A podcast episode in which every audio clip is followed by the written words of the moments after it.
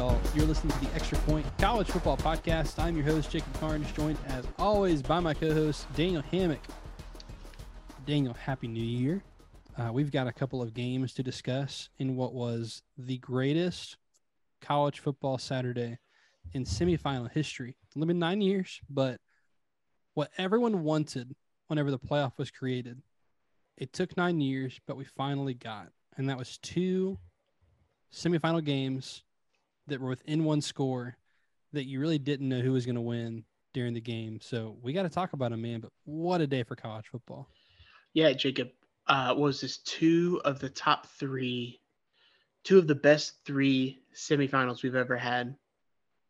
And it's not even close. Anything after that, and it's just because they were, they were actually a game. They were actually competitive, and uh, yeah, after watching the first game, I was like, oh, okay, this there's no chance that this second game is going to be anything but maybe a blowout or just a snoozer. And then it was anything but the Peach Bowl topped topped the Fiesta. But wow, both just phenomenal. I mean, especially if you're watching it as a, a fan who is impartial, you're able to just soak it all in. I mean, both were just phenomenally played games. Uh, maybe poorly called, but phenomenally played. And the best part is we don't have to listen to any schools that got left out saying, see, they deserve to get in. So all four teams show that they deserve to be there. The committee got it right once again. And uh, man, let, let's break down these games, Daniel. It let's start with the Fiesta. That was the early game. It's funny, man. We, we get out of the Fiesta, and I'm like, man, I don't know how that game's gonna be topped, and then we'll, we'll yeah. get to the Peach Bowl. but uh, TCU 51, Michigan 45. Daniel, unfortunately, you and I got this pick wrong. Uh, you you had Michigan by a little more than I did, but we both had Michigan winning handedly. But we talked about scenarios in which TCU could win. Uh, I went back and looked at my notes. I said a couple of things. A, stack the box. Uh, I didn't know if that three three five could hold up against the run. It did, which still doesn't make sense to me. Um, and two, like take what the defense gives you on offense, and they were diverse on offense. They they followed, you know, and they did a lot of other things right too. But if you had told me before the game that Duggan's going to go 14 and 29 for 225, two touchdowns, two interceptions, I'm like, yep, that sounds like a 41 to 20 Michigan kind of win. Yeah. Uh, but they they answered again and again and again. Every time Michigan tried to crawl back into this game, TCU went down and scored. I mean, what a game! What, where, where do you want to start with this game? I just I was surprised at the physicality at the line of scrimmage by TCU. Um, I think we think of this Joe Moore award-winning offensive line when you think of Michigan and just the talent and everything like this. People forget TCU. The T stands for Texas. All right, they are in Texas. They've got these big Texas offensive linemen, and they were moving folks. They had one running back average over eight yards a carry, and their starter, who went down for a little while, Kendre Miller, over seven yards a carry. They ran the ball at will in this game, and that opened everything up for this offense. They were able to be balanced. They were able to hit shot plays to Quentin Johnston when they wanted to. And you know, they were able to have an answer to everything that Michigan did otherwise because Michigan could not stop this running game. And while the backs were good, and I think they're very good, I think the offensive line was better. And that's the difference in this game. Yeah. You know, Josh Pate, friend of the show, talks about padlock stats. If you told me that TCU is going to outrush Michigan 263 to 185 and you know, they're going to have six and a half yards a carry compared to four and a half yards of a carry to Michigan. I'm like, oh, I, the TCU won the game. That that sounds like a recipe for success, and that's exactly what they did. if you had told me that TCU is going to be more physical, like you mentioned, on both lines of scrimmage than Michigan, I'd have thought you were crazy. But right. do you credit to Sonny Dykes for being ready for this game? Credit to TCU you know, Doug and his passing stats didn't look great, had a couple bad picks, but again, him his rushing yards don't look amazing, but it's situational, right? Like him keeping it a couple times opens up the rest of the run game. It opens up some passing lanes. Uh, I thought Duggan had a decent game, but you mentioned it, the running game was unbelievable. We got to call out the best player on TCU's roster, Quentin Johnston. I mean, six receptions for 163 yards and a touchdown. That's, I mean, 111 yards after contact. That's a, you know, that's how TCU wins games is getting him the ball. I'm like, you know, they're in the third quarter when Michigan started to come back. I'm like, all right, we get him the ball. Like, just get it to one. Uh, have your Heisman Trophy finalists throw it to your, uh, you know, no doubt finals. first round, yeah, first yeah. round wide receiver. Uh, that's a recipe for success. So, man, TCU beats Michigan. They absolutely deserve to be there. Proved that they're going to go on to play for the national championship in LA next week. Um, on the Michigan side, what went wrong here? I mean, in, in, or did anything go wrong? Did they just get beat? Like, was this a you know you just got beat on the field and you played a really good game? I mean, two pick sixes jumps out. Yes. So I think that you've got you've got to address that as a. It's not just points off turnovers. is like literally throwing the ball to the other team, and they ran it back for touchdowns. Now, I think that Michigan. I, on first play of the game, Donovan Edwards up the gut for what was like 45 yards on one on the first play of the game.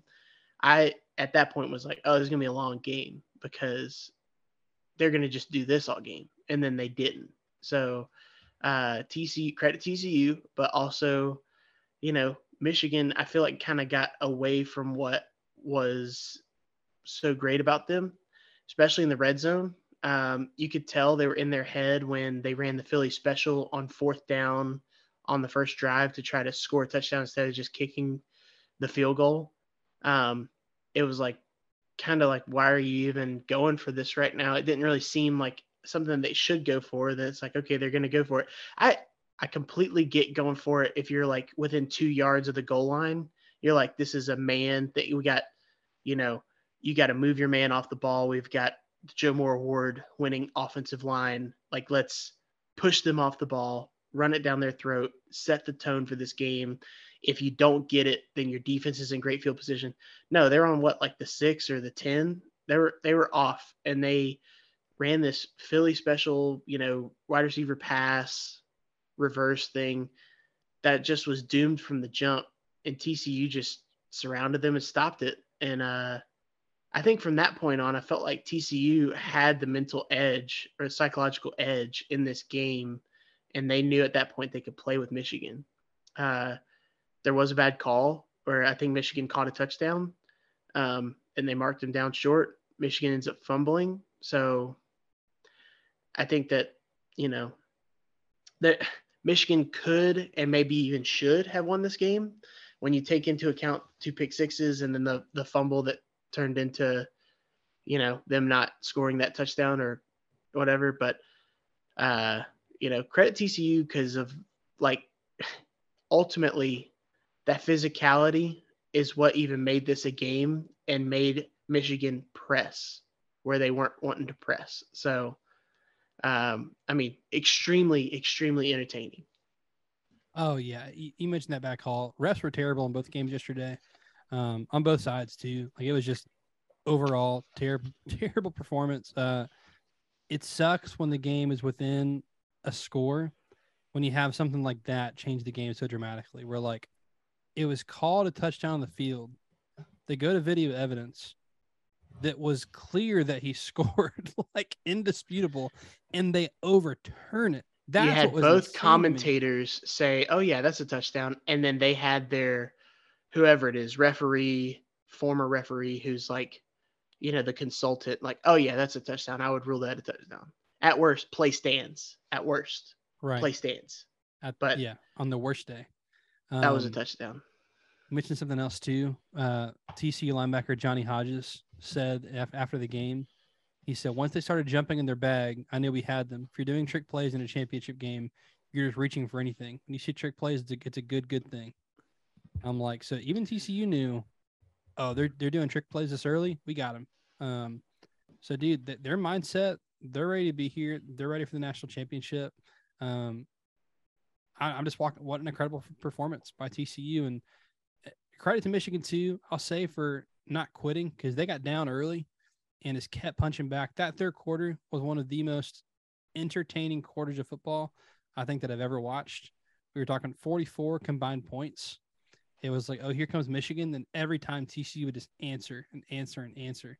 Um, yeah, 24 to 20 third quarter game is unbelievable. Uh, I'll call it too. If you had told me TCU in success rate, they would be the more successful team during the game on offense. That's Michigan's bread and butter. It's just like similar to Georgia in that they run a very efficient offense and they have one of the highest success rates in the country. I mean, TCU 56% success rate on the game and Michigan had 45. So again, that's a recipe for success. Um, they had a higher EPA for the game. Michigan had a higher yards per play, but again, you look at explosive play rate. Michigan outdid them in explosive play rate, but third down too. TCU 42% on third down. Michigan is 25. Um, red zone success rate. TCU 68% success in the red zone. Michigan 45. So this was no means a fluky win. TCU is the better team, and they're going on to play for the national championship. So we'll have plenty more time to talk about TCU later on this week. Let's move on to again. We saw an incredible game in the Fiesta Bowl.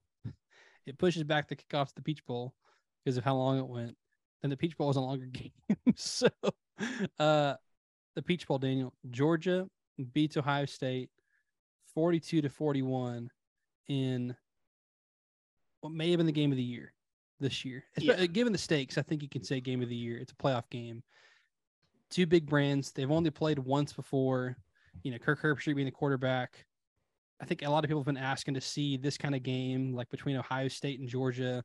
You know, the offensive juggernaut, the defensive juggernaut, and then Georgia wins in a shootout. So let's talk wonders first. Daniel, I sat there even at halftime saying, I really think Ohio State's going to win this game. Um, yeah. When when they answered, you know, Georgia had the 17 unanswered points.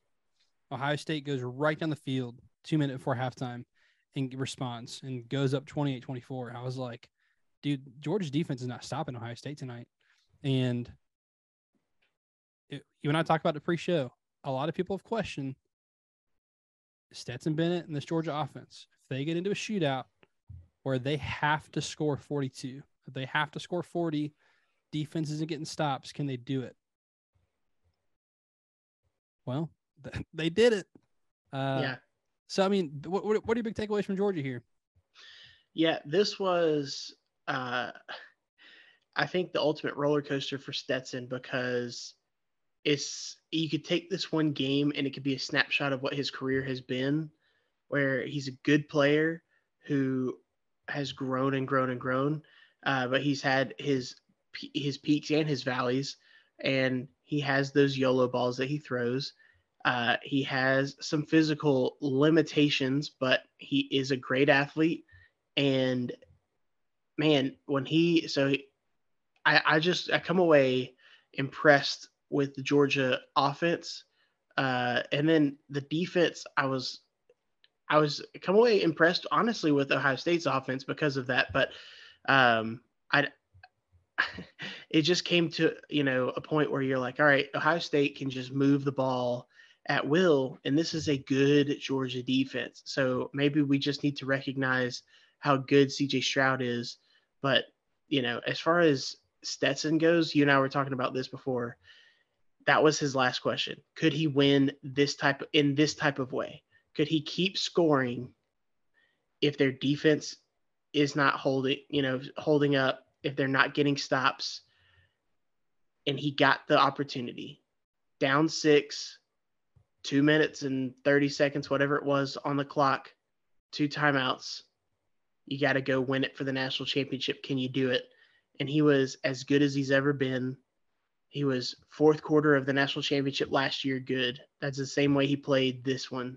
He just came out, uh, made what a what was a great throw to Brock Bowers down the middle of the field, which then followed up by probably his best throw of his career. Like I think you have mentioned before, to to Kearis Jackson to set up the ultimate touchdown to AD Mitchell. Um, it was just a an all out assault by the offense. I think the Uh, running game was really big in the first half. A lot of times, though, Jacob, when we're talking about Stetson, we're talking about his legs. And he had the touchdown run in the first half, the designed quarterback draw. It was the first time we've seen that this year. Uh, usually he's just scrambling. He didn't really scramble much. And the broadcast was talking about something with his leg being an injury or, or some sort. They showed him icing it. Right after that, he threw a pick. It gave me a, a lot of questions about him going forward. And then, I mean, he just puts up a monster game. Uh, almost 400 yards passing, the same completion uh, completion to attempt amount as uh, as CJ Stroud, three touchdowns, one pick, and a, a rushing touchdown. So definitely complete stat line. Uh, that pick was a bad one, um, but and he had another bad pass right before the half that should have been picked off. Uh, and so Georgia ends up taking a knee after that. So, but Georgia, two 14 point deficits were overcome in the same game. Uh, I I was blown away. There was uh, so much leading to me feeling like Ohio State was going to win the game, uh, even down to that last drive. Even after Stetson played hero and threw the touchdown, CJ Stroud still got his team in field goal range with time to spare. Um, it came down to a college kicker, and you know they're not perfect. Uh, looking back, I watched the broadcast copy again today. I mean, they jinxed the heck out of him when I was watching the game, I didn't feel that way because I wasn't really paying attention to it. But he's only missed two field goals all year, and they're saying all the stuff that you're not supposed to say right before a huge kick, and sure enough, he he missed it to the left. And to be fair, too, I'll say, I mean, the coaching by Georgia in this game was unbelievable. Everyone's pointed it out, but we'll, we'll talk about it. The timeout Kirby Smart called before the fake punt um, saves them at least extending a drive because the very next offensive play was a 76 yard touchdown pass to Arian Smith. And right. like Georgia had to get a stop there. I don't know if it was someone in the booth who saw something or what, but they saw enough to get the timeout in. I will say, you go back and watch the game too, something I saw on Twitter today, Ohio State had 12 players in the field in that play. So that could have been reviewed and called back anyway. But dude, that timeout was again a great coaching move by Smart. And then two, I'll even say it's little things, but when a game comes down to one play, he iced the kicker at the right time. Yeah. he didn't get a practice kickoff. Um, he didn't even get to go through the motion of taking the steps to do a kick on air. Uh, he got him right back in a stance, called the timeout. So, two very timely timeouts. I, I thought it was interesting hearing Smart after the game talk about how they mixed up coverages. And I want to transition this to talk about Ohio State. Um, like Georgia, you know, typically a very man heavy team and they were getting cooked by torched, Harrison, especially torched in man so, coverage. So then they like Kirby said they tried zone and man and mix it up throughout the rest of the game, and like Ohio State was still being ridiculously successful. You know, transitioning to Ohio State, I'm looking back at my notes from our preview episode. How Ohio State wins said one, wide receivers got to win their one-on-one battles outside, and they did. Yep. And two, and with that, I said like Stroud Stroud's got to use his legs. He did. And three, like, make Stetson beat you with his arm. And this worked for a little bit because, again, he had the pick. That's when Ohio State got out 21 7. And, you know, basically make Georgia beat you through the air. He got frazzled a little bit. He got frazzled. And Stetson did beat with his arm. But uh, uh, Ohio State, there's not a lot of talk about Ryan Day. And I just want to, if you're an Ohio State fan, I want to calm you down a little bit because you got the right guy. Like Ryan Day is in the exact same spot that Kirby Smart was in. I mean, even going into the national championship game last year. So you're talking right. just a year ago of this. Sure, he can win a playoff game. Like Ohio State's won a semifinal. Like they've lost to Michigan twice. They can't win the big one. They're not on the same level as the other teams. Ohio State was on the same level as Georgia last night. Uh, yeah. That they, they lost by a missed kick. Um, you, you went toe to toe with the team that's been the best team in the country all year. Like you, you're this close, and I don't think that is an indictment on the coaching staff. I think it's just that you're this close. It's hard to win a championship, and Ohio State played the best game they played all season last night. CJ Stroud played the best game of his career. I know you want to talk about Stroud, man. I mean, he unbelievable game by CJ Stroud. Yeah, as a uh, as a disheartened Falcons fan over the past several years, I was watching the game thinking, man, he looks really great in Mercedes-Benz Stadium. Wouldn't it be nice if the Falcons, you know, that seven looks real good where they could they could draft yeah, just go ahead and just why not? Let's go ahead and make it happen. Um it'd be the last time he has to, you know, just go ahead and play there. Um he looked really great in the stadium. But I mean, I came away impressed because I've watched CJ Stroud several times. You, I know you have too. We've seen him. We we followed him in high school because he was a heralded recruit. Uh, came down to a few schools. Georgia and Ohio State were in it late, um, and then we knew about him when he was behind Justin Fields, and we kind of assumed he was going to be the guy. And he had a pretty good year last year, but you just look at just the development and the growth, and just the. I mean, you saw him put his whole game together tonight. He had the legs when he needed to. He could scramble in the pocket. You saw him do that a couple times and throw touchdowns to Marvin Harrison Jr. Uh, so the scrambling within the pocket when it wasn't there and being able to still throw downfield, the scrambling to get yards, and then add to it just if the pocket's clean, I mean, he's just going to tear you up Lethal. down the field. So, I mean, I don't know. I I still think Bryce Young is QB one, but maybe QB one A or one B, whatever is is Stroud. It's much closer. Now I know it's recency bias as me watching one game very closely of him. If he was consistently doing this, like I feel like Bryce Young is, I think that there'd be more of a conversation because he does have, you know, the height and maybe maybe a little more strength, maybe a little more durability, those kinds of things. But yeah, anyways, that was a phenomenal game even after Marvin Harrison Jr. goes down. Now, granted, you and I both know that Ohio State has phenomenal wide receivers, even after the first guy, the second guy, the third guy. Like they've just they were missing Jackson Smith-Njigba, and nobody was batting an eye. They still have four guys that could torture you um, on any given moment. So Harrison Jr. going down, it's still big though uh, because he's just been that good this year. Uh, but Emeka Egbuka, Julian Fleming. I mean, these guys can all catch the ball well, uh, and you know Stroud can definitely put it where it needs to be. Um, I, at one point, Jacob, I was looking at this game and I was like, I just don't think Georgia, like collectively, can get a stop at this point. The big hope was going into the game was Jalen Carter disrupting the middle and that causing Stroud to panic. But Stroud did not panic at all. I think that's the key that everybody missed. We expected him to panic not being in the pocket, but he just scrambled out of the unclean pocket and made plays. So kudos to him, man. He showed the one thing we haven't seen from him all year, and he showed it in spades. He's got it. He showed what using his legs can do for him, which is, again, you get mad as a defensive coach when you're like, we've called the right play.